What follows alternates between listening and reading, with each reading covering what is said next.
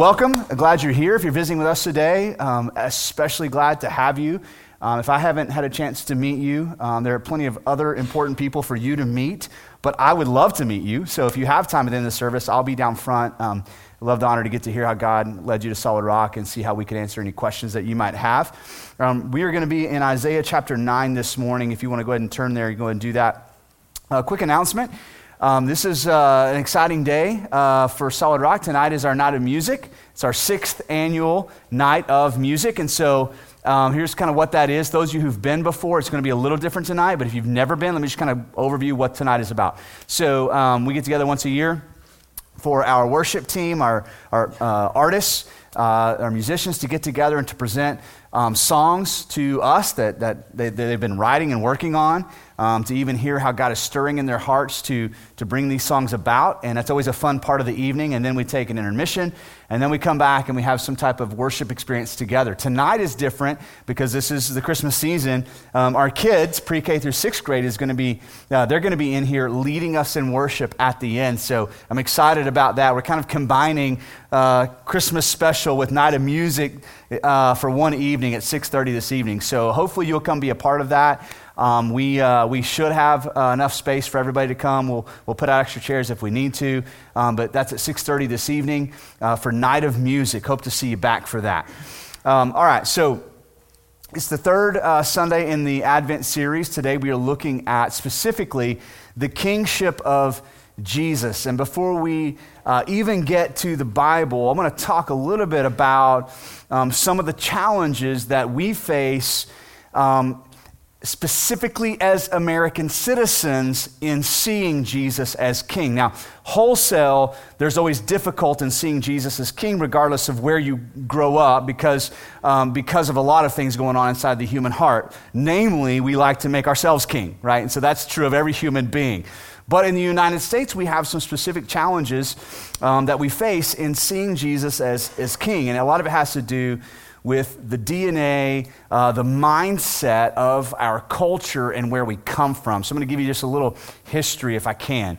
So before, um, before the, the separatists and, and, and, and, and folks from England began to move to the New World, um, there was this kind of this, over, this, this, this upheaval within the church that was happening, and it was a good thing. So what had happened in the church is that over time, the church had begun to exchange biblical truth for ecclesiastical authority, meaning the authority of the church. And so it had gotten to a point um, to where the church um, would tell the people what the Bible says, and the people couldn't read the Bible in their own language, and so they just had to trust the church. Well, this led to a really dark time period in the history of the church. A lot of corruption took place during this time period. Well, uh, it, got, it got to a certain point where there were some, some guys who were uh, priests uh, within the church who began to read the Bible and began to realize that what the church was saying was different from what was being uh, expressed here in the truths of the Holy Scriptures. And so these guys began to stand up, guys like Martin Luther, and this led to the spark of a reformation within the church. Now, one of the um, identity markers of the Reformation was that since if you combine church and state together, right, which had been done, and that leads to corruption, then the answer to that is this that the church, every believer, right, is, is a priest, and so therefore every local congregation needs to be autonomous. And so that was a theology that came out of this Reformation. So that's happening in the backdrop. Then you begin to have folks, most of whom uh, would associate themselves with Christianity, moving from Europe to the New World as separatists um, with this ambition to start a new life, to see the new world, but a lot of them with this deep angst to get away from the tyranny of the king. And so that's why the colonies established here in the United States of America, for the most part, were dead set against uh, being uh, loyal to the king, right? They wanted to separate from that and govern themselves. So there was this autonomy, both religiously and politically, kind of embedded in the DNA or the psyche of many who traveled uh, the ocean to make it here and to begin to establish colonies and set up homesteads and those sorts of things, right? So in the, in the DNA of our American history is this idea, right, that, that kingship leads to tyranny and that's not good. And so, the, the, whether that's within the church or just talking about politically speaking, so the, the answer to that then is that people need to govern themselves, right? And so, this, this led to this idea of democracy. Now, it's interesting because most of us grew up learning about these things in school, and our, our assumption is that democracy is better right? Now, I'm not saying it's not, but that's our assumption. That's the way history is taught, is that the people need to govern themselves in kind of a democratic system where everybody has a say, everybody has a vote, and that's somehow better. Now, um, at the time of, of, of you know, the, the Revolutionary War, um, you had two different sides to that. There were some who came to America who were loyalists, right? They were committed to the king, they were committed uh, to England. And, uh, and so one of those was uh, Sir John Acton. Uh, uh no, I'm sorry, uh, was a guy named Mather Byles who, who coined this phrase, which is better? You guys may have remembered this quote from The Patriot. Which is better, a tyrant 3,000 miles away or 3,000 tyrants a mile away? Which Mel Gibson kind of took that phrase and, and modified it a little bit in the movie Patriot, right?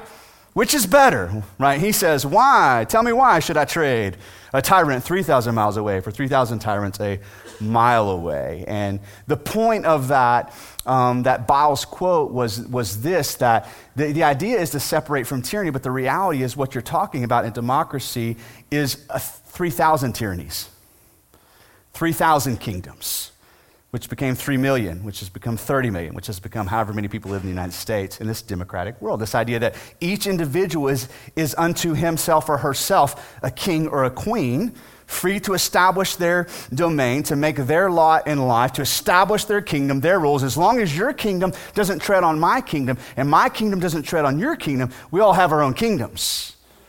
And that's the idea of democracy, right? And every king and queen gets a say, gets a vote. And so, right, that was kind of the tyranny of one king was traded then for the tyranny of the multitude. Now, there were um, among the, the, the separatists guys like I mentioned earlier, Sir John Acton, who said this about kingship and about monarchy power tends to corrupt, and absolute power corrupts absolutely. Great men are almost always bad men. Now, that mindset was embedded in the DNA of our culture that if any one man or one woman rises to absolute power, then the, the, trajectory is not going to be good. Now, there's truth in that. Why? Because since Genesis 3, at the fall of man, right, any man or any woman who, who was in a position of hierarchy at some point or another failed the people. So at, at the fall in Genesis 3, what we have is this corruption of hierarchy in general. We see this with the marriage, right? Adam and Eve, the first thing God says to Adam and Eve is what? Oh, by the way, this whole thing isn't going to work well anymore. Because, see, Adam, her desire is going to be for you, meaning she's going to desire to take you down. And so you're going to respond to that with this, this equally evil desire to dominate over her. And so that began to dilute and dissolve and to crumble. And, and we see all the way into like Genesis 10 and 11, where man begins to establish his own kingdom with the Tower of Babel and the city of Babel to do what? To build a great name for himself.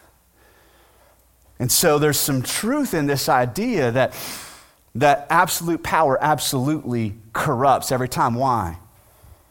Because of the fall, because of sin nature. No man, no woman can govern the people righteously. Now, you might see examples where people get it right for us for a season, right? David had his glory days, King David, right? Where he got it right for a while, but it didn't last. Why? Because ultimately his heart was deceitful. Amen. Now, here's, here's the reality. Because we live in a fallen world, no man or no woman will do as a monarch right? So the next best option seems to be democracy. However, we're beginning to see that unravel a little bit, aren't we? Right? With the hyperpolarization, like it's beginning to fail us on some level. Now, this is not a doomsday prep sermon. Like, I'm not telling you to go like stock up on beans because the world's coming to an end, but we're beginning to see kind of the fray, aren't we? Some unraveling. Some assumptions that used to be there that made democracy work aren't there anymore. Right? So it's beginning to fail us. But here's the second reality And we have to go back to pre Genesis 3 to see this reality. You were meant for a king and a kingdom. Amen. You were not meant and created for a democracy. Amen. You were created to be subject to a righteous, good, worthy king. Amen. You were meant for a king and kingdom. Now, we're going to go to Isaiah chapter 9 this morning. We're going to start here and we're going to end in Matthew chapter 2. And so, what we're going to first look at is a messianic prophecy. It was the foretelling of what was to come. It was God speaking through the prophet Isaiah, not only about what was to come, but more importantly, who was to come. The Messiah. What would the Messiah be like? How will I know when I see him or her? Well, like, how will I recognize this Messiah? And so God gives us these prophecies. And so, around seven centuries before the birth of Christ, the prophet Isaiah speaks in Isaiah 9, verse 6. For to us a child is born, to us a son is given, and the government shall be upon his shoulder, and his name shall be called Wonderful Counselor, Mighty God, Everlasting Father, Prince of Peace. Of the increase of his government and of peace there will be no end. On the throne of David and over his kingdom, to establish it and to uphold it with justice and with righteousness from this time forth and forevermore. The zeal of the Lord of hosts will do this. I love it when the Bible says this is what's going to happen. So, prophecies are not these, these episodes of wishful thinking that God throws up into the air to allow the wind to blow them and settle wherever they may. And I love it when God says, Oh, by the way, this is going to happen. It's what I'm going to do. And so, what God is saying is, I am not only going to send you a Messiah, this is what you're looking for. Now, the first part of verse 6 to us a child is born, to us a son is given. It's very Christmassy. You probably have a card in your house with that on it, right? Now, but when we keep moving forward, we begin to get this really vivid description of the child that is going to be born, the first of which is the phrase, and the government shall be upon his shoulder. Now, this has both symbolic um, or, or metaphor uh, imagery in it, but it also has literal meaning. And here's what I mean by that. So, the, the, the, the symbolism in that is that this Messiah would come and bear the weight of the burden of the government. It would be upon his what? His shoulders. He will carry the burden of the weight of the government. But in a literal sense, this was a description of how the king was robed, how the king was marked. The symbol of his government was draped where? Across his shoulders. And so this phrase in this particular time explicitly pointed to a coming king. This Messiah wouldn't simply be a great religious leader for you to follow.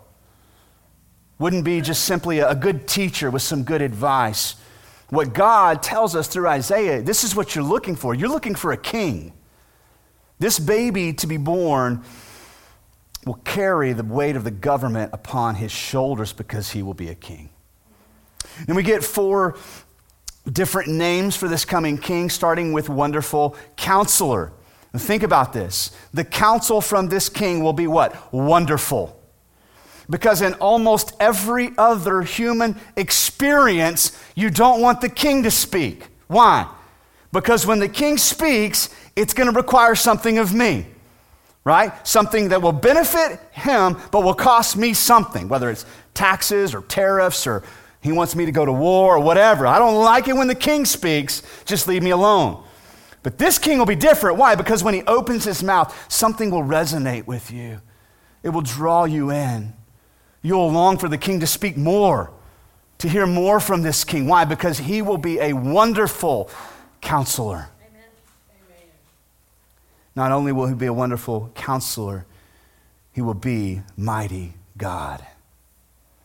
Make no mistake about it. The idea that Jesus was the Son of God, full deity, right? That's not hidden in the scriptures. God is saying, not only am I sending you a king, right? This king will be deity. Now, the concept of king and deity being this being combined into one person was not unusual. Matter of fact, it's actually really common uh, in kingdoms for kings to be associated with deities. But the difference is, in almost every other example, kings demanded that the subjects acknowledge them as king. Right, we see this like with King Nebuchadnezzar. What do he say to the citizens of his kingdom? When you hear the music, do what? Bow down and pay homage and worship who? Me. Why? Because I'm deity. And so the people, because they didn't want to lose their head, right? Not because they were convinced he was God, because they want to lose their head, did what? Okay, we'll bow down and sing some songs and we'll worship you. And then what happens is at the end of that king's life, he dies and the people go, oh, not much of a deity, huh? And then replaced by what? Another king who would set himself up or a queen who would set herself up as deity. Right? So these, Combining those two concepts was not that uncommon.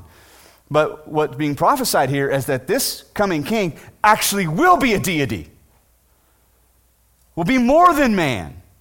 Now, think about it. At this point in human history, we don't have any real examples of democracy or autonomy. Like kingship, it was kingship or nothing. Whether you were barbarians living in a tribe out in the middle of wherever, somebody was at the top of the hierarchy. Somebody, whether they got there from power or because they were really intelligent or however they got there, they got there. Right? And so the idea of, of kingship was, was widespread and common.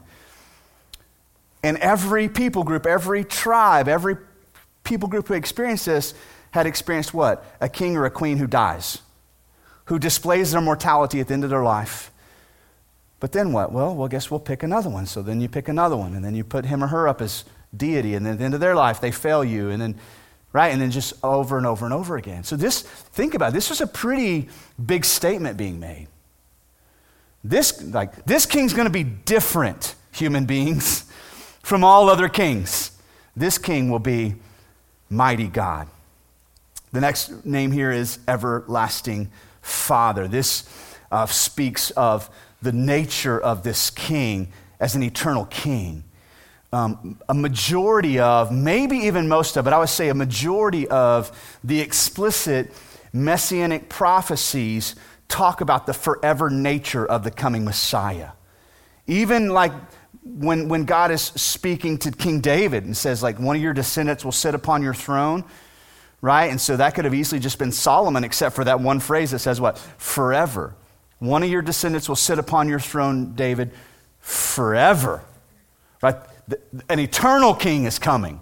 Not one who will rule well for 10 years or 20 years or 30 years and be dead and gone, but an eternal king, an everlasting father. And then, last but not least, the Prince of Peace. And we talked about this last week.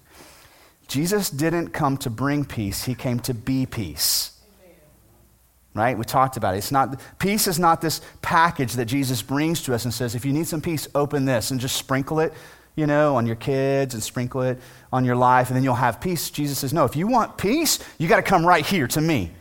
Like, I am your peace. An abiding relationship with me is the only place you'll find real peace.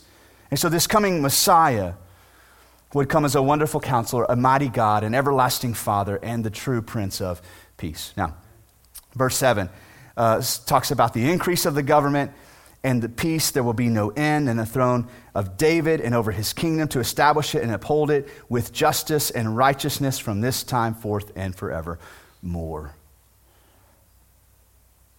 So now we get to the New Testament with the Nativity and this announcement of the birth of Jesus. And we have these things lingering in the back of our mind, these messianic prophecies that are telling us what to look for telling us how to recognize. And so the people were, they were watching with every rise of a political leader or popular religious leader, like they were watching, eyes on them.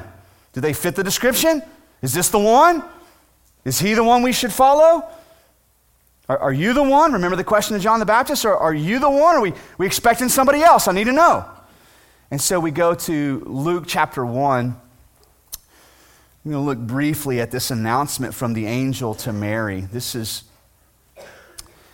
the Gospel of Luke, chapter 1, verse 30.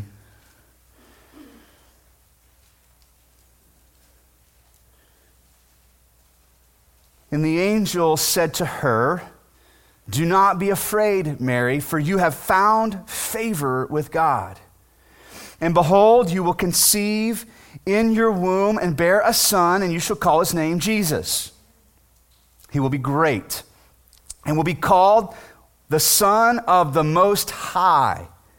And the Lord God will give to him the throne of his father David and he will reign over the house of Jacob forever, and of his kingdom there will be no end.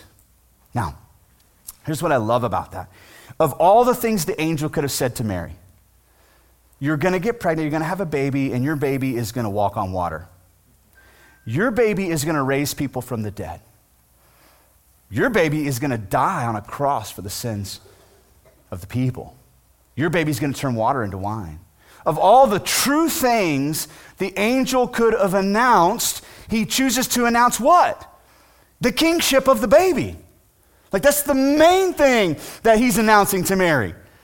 Mary, you're about to get pregnant. There's going to be a baby in your womb. Oh, by the way, your baby's going to be a king.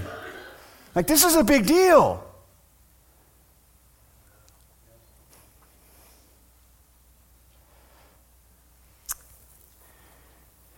What I want to do now is I want to turn to the actual nativity in the Gospel of Matthew, chapter 2. And this is where we're going to land today.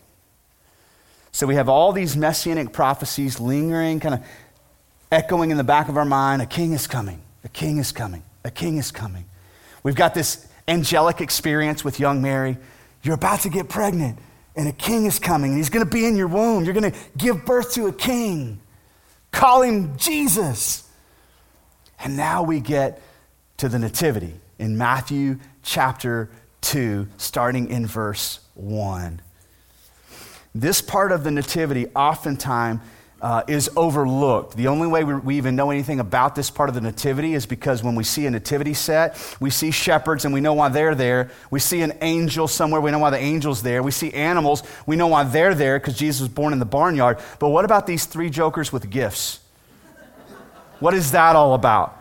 Sometimes we call them kings, but the Bible calls them wise men.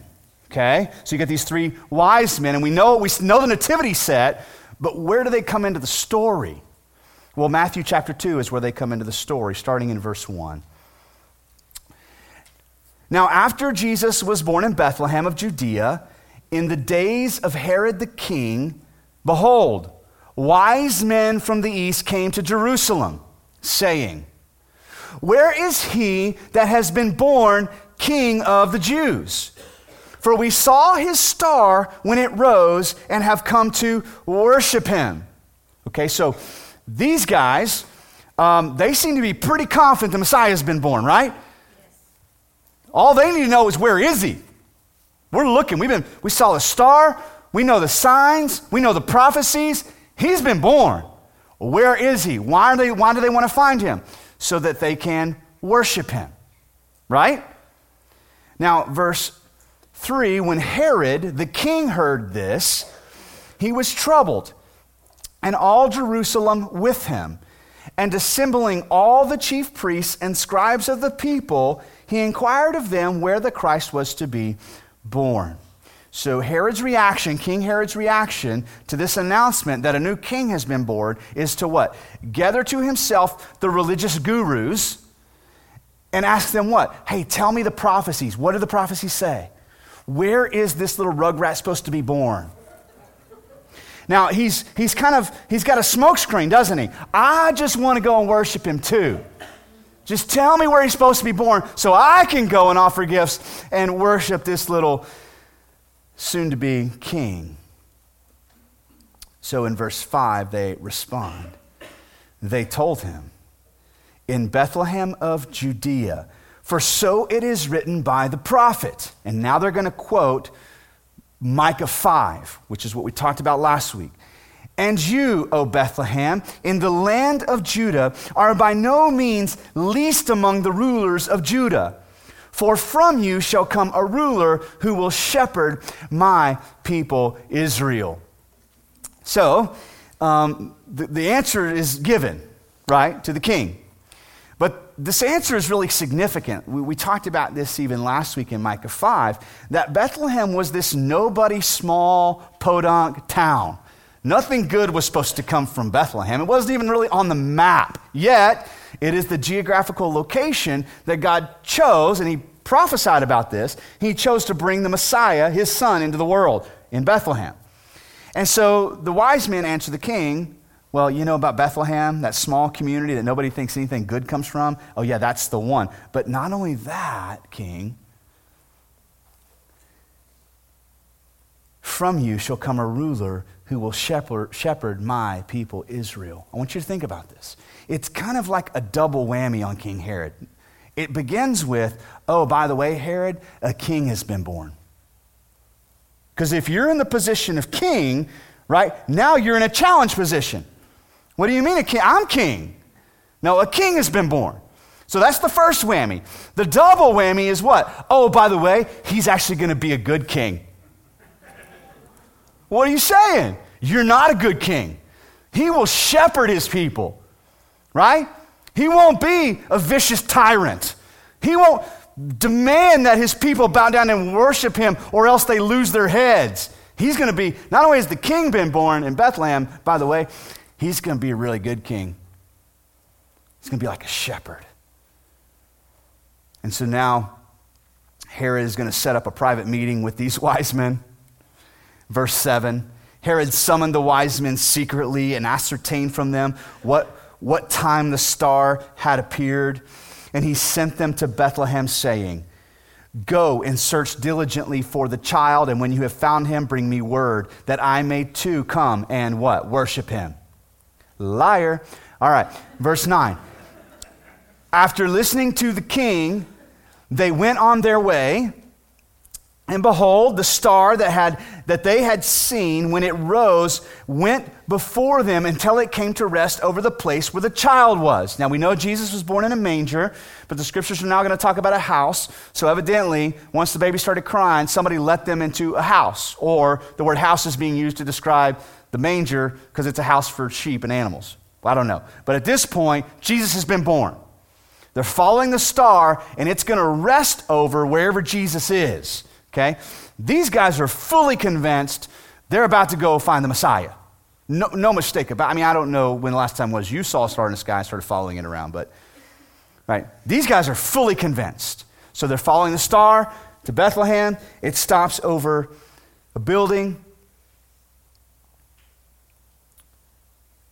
Verse 10 When they saw the star, they rejoiced exceedingly with great joy. The Gospel of Matthew is trying to tell you these jokers went berserk in a good way, like worship berserk. You know, got a little rowdy. You know, can you believe it? We're here. It's happening. He's like, you've been that excited? You know, this is like trying to think of a comparison. I can't think of a comparison, but like, you know how excited you get when your team wins, or like when your team wins the championship? Like, you like we just we're here. Like this is this is good. We made it. We're we're here. Things are happening. You believe this? And so Matthew says, well, here's how I'll describe it. They rejoiced exceedingly with what? With great joy. These jokers got excited. Why? Because they were fully convinced they were about to behold the king. Verse 11 And going into the house, they saw the child with Mary, his mother. And they fell down and worshiped him. Then, Opening their treasures, they offered him gifts gold and frankincense and myrrh, and being warned in a dream not to return to Herod. Why? Because he's a liar. They did what? They departed to their own country by another way. Instantly, they're loyal to the king. Right? Instantly, their loyalty to Herod has now diminished, if not completely gone. Because why? They're just, they're wholeheartedly disobeying the king right? Not just kind of not doing what he said, doing the opposite of what he said. And so you see this, this loyalty, this affection immediately for this baby.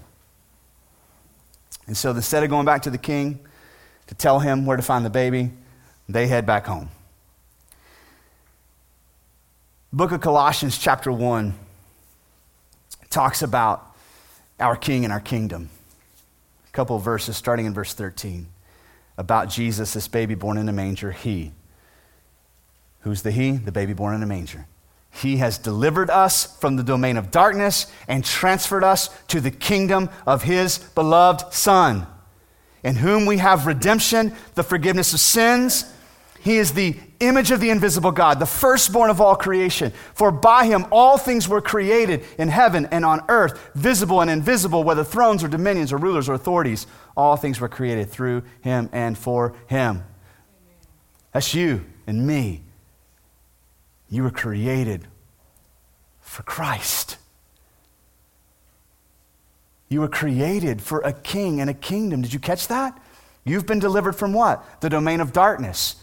Well, that sounds good because I don't like darkness and I don't like being in darkness, so I've been delivered from that. But where have I been delivered to and transferred to?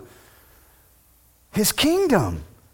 The kingdom of his beloved son. Like, that's my citizenship. like above and beyond my loyalty and my patriotism to this country. And, and, and, and, listen, like I'm thankful, so grateful for the men and women who have sacrificed and continue to sacrifice that we might enjoy the freedoms we enjoy. But listen to me. This country, your citizenship as an American citizen, does not compare to your citizenship to the kingdom of God. It does not. You weren't meant for a democracy, you were meant for a king and a kingdom. Now, this is the best we got right now. I get it. Right? I don't want the tyrant king, okay? It's the best we've got. But even this is not good enough. It's not. Why? Because you were meant for a king and you were meant for a kingdom. Um, I became a Christian in 1992. I was 15 years old, into my sophomore year of high school. And so I didn't grow up in church, which, which meant that I was old enough when I stepped into church that um, the things that were odd stuck out to me because I didn't grow up in it. You know, and there, and there were things about the church experience that were odd that I came to love. Like, why are we singing about blood? That's weird. Well, I've grown to love what that represents the blood of Christ shed for me. There's, there's no other place that I have hope but by the blood of Christ. There were things that were odd. We're going to take this communion representing blood and broken body, and like, it's just was weird. But then I've come to love those things. But there were also things that were odd that I didn't come to love. Like it was odd to me. We're in this experience. We're supposed to be talking about an almighty, everlasting God. That's what we're here for. We're singing songs to him and about him. And yet, up on the stage, there's a pulpit, a cross in the middle, but there's a flag over here. It looks like a Christian flag, and then there's a United States flag. And it's all kind of on the same level. And I was confused by that. I didn't understand, like, well, which one, what, what are we, is this a, a political thing or is this a religious thing? I didn't know. It was all kind of blurry for me early on. And the way that, that the lines get blurred between patriotism, right, and, and worshiping God. And like, you know, 20 years ago, if I'd have got up and said that, that would have been like really controversial and a lot of people would run me out of church like by being, for being anti-American. I'm certainly not, but I am pro-Jesus. And the, the gospel proclaims a king and a kingdom, church. When I became a Christian, it was, it was right about the middle of the Jesus is my friend movement that kind of birthed in the, in the late 70s and really got on track in the 80s and then was you know, full-fledged in the 90s. Listen, I know the Bible says that Jesus is a friend of sinners, but what that means is that despite the fact that you or I are sinners, he invites us in. That does not mean Jesus is our homie. Can, can, can you understand the difference? Because if I make Jesus my friend, he's no longer my king. Right? And so, why does that matter? Because now the things he says have no authority. My friends say things to me all the time. They make all kinds of recommendations to me. Hey, Jason, you know what might work better than what you just did? Don't do that again. It's pretty good advice. I might take it and I might not. Because in my pride, whatever that was, I'm going to give it one more shot and try it again, whatever it was. Because that's how I, you know, my friends give me advice. Some of it's good, some of it's bad. Listen, Jesus doesn't give you advice. He's a wonderful counselor. He speaks with authority. He makes commands. And so I ask you today to consider is Jesus truly your king? I'm not talking about your good luck charm. Is Jesus your king? I thought of three different ways that might be helpful in thinking about Jesus as king. One has to do with loyalty. Here's a definition of loyalty giving or showing firm and consistent or constant support or allegiance to a person or institution. Listen to this again. Giving or showing firm and constant support or allegiance to a person or institution. Don't we see that immediately with the wise men? Immediately, King Jesus is a baby in a little bitty podunk town, a little bitty baby that came hold his head up, and he has what? Their loyalty. King Herod, King who? King Jesus. And I just want you to think about who has your loyalty. Does King Jesus have your consistent and firm loyalty, or does, do you come in and out of that loyalty? How about obedience? Well, if he's a king, when he speaks, he speaks with authority, which means his subjects do what? They obey. Do you obey the commands of King Jesus? Listen to this with joy.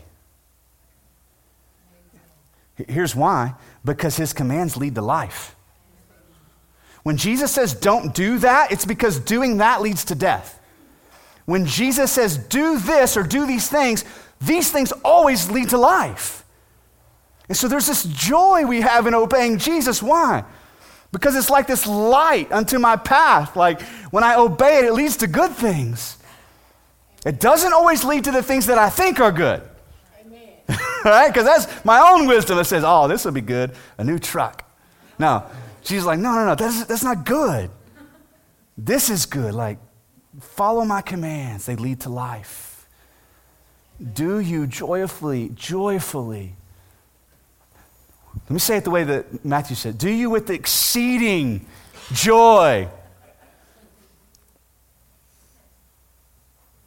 With exceeding joy, do you obey Jesus? And then, last but not least, who or what holds the place of highest affection in your heart? Because where that is, that's where your treasure is and that's where your worship is. Every time. Now, listen, like you're called and commanded to have affection in your heart for other people besides Jesus. Your, your spouse, love them sacrificially, but not more than Jesus. Matter of fact, loving Jesus more will help you love them better. Your, little, your own little rugrats, they're cute mostly. You need to love them well. You loving your children well is a reflection of our Heavenly Father loving us well. Amen. Love your children well. Does not mean always give them what they want. Sorry. Whew. We get that out. But love them well. But don't love them more than you love Jesus. You hear me? Love the Lord your God with all your heart, your mind, and your soul. And then you love everybody else. And so I would ask you where your worship is who or what holds the greatest place of affection in your heart? And if Jesus is not the answer to your loyalty and to your obedience and to your worship, he's not your king. He's not. Now, hear this last thing. The prophecy, God could have focused on so many things in the prophecies about Jesus to let us know it was him. But the prophecies focus on both his deity and his royalty right? The announcement from the angel could have announced lots of things about Jesus, but the angel said, What? Mary, the baby in your womb is going to be a king. There's a reason why we gather here on Sundays and stand and sing. We're worshiping our king. Like that's the point of the lines that we were just singing. In my life, be what? Lifted up. Oh, how King Nebuchadnezzar would have loved for his people to just spontaneously sing that song to him, right? But he couldn't get them to do it, so he had to threaten them, right, with fiery furnace or a, a, a den of lions or just getting your head cut off. But Jesus is so good that he invokes that from us, and we gather together as his subjects, willingly and joyfully to do what? To exalt our King. That's what we do on Sunday mornings. That's what we do. I want to pray um, now that God's Holy Spirit would continue working in you. And whatever He stirred in you or brought to your mind and your heart, that you would continue uh, wrestling with that. Maybe, maybe God's brought together or brought to your mind some, some form of rebellion in your heart. Maybe there's a party that's like, oh, I don't want a king. I still want to be in control. I want to make my rules. Maybe that would be the thing you would just lay before him today. Maybe you've just had this ongoing um, struggle with, with a particular sin. And, and, and, and you've been fighting that battle on your own, trying to be king over that sin struggle. And maybe today you would just come and lay that at the feet of King Jesus and say, Listen, I've got no hope unless you do something here. I need you to sustain me. I need you to fight this battle for me. Maybe there's a broken relationship that you're fully aware of, and right now you're like, oh, Christmas, I'm going to have to spend time with this person. Or maybe King Jesus has called me to love people well, especially those people that are hard to love, and Uncle Ernie is hard to love. So maybe today would just be like, Jesus, just fill my heart with your kind of love so that I can love others well. Uh, whatever God's doing in your heart today, I, I, I hope and I pray, I'm going to pray that His Holy Spirit would continue working that out. Our prayer partners will be at the front if you want somebody to pray with you about anything going on, either something with you or your family or somebody you know. Um, but let's pray together and let's respond. Uh, King Jesus, we willfully and joyfully we, we bow before you and we declare that you are truly our King. And you're not just any king, you're a righteous king. Matter of fact, you're the only righteous king. Time after time, Father, our humanity has failed us. We've been hurt by others, we've hurt ourselves. We, we desperately need order in our lives that comes from having a king. We need peace in our lives that can only come from the King of peace. And so, Lord Jesus, we pray that you would be exalted, not just in this room, but in our hearts as the King of all kings. Now we ask for your Holy Spirit to continue moving. God, if there's somebody here today who has never taken that step of faith to trust in King Jesus, I pray it would happen today. You would stir them and draw them to yourself. Pray all this in the powerful name of Jesus.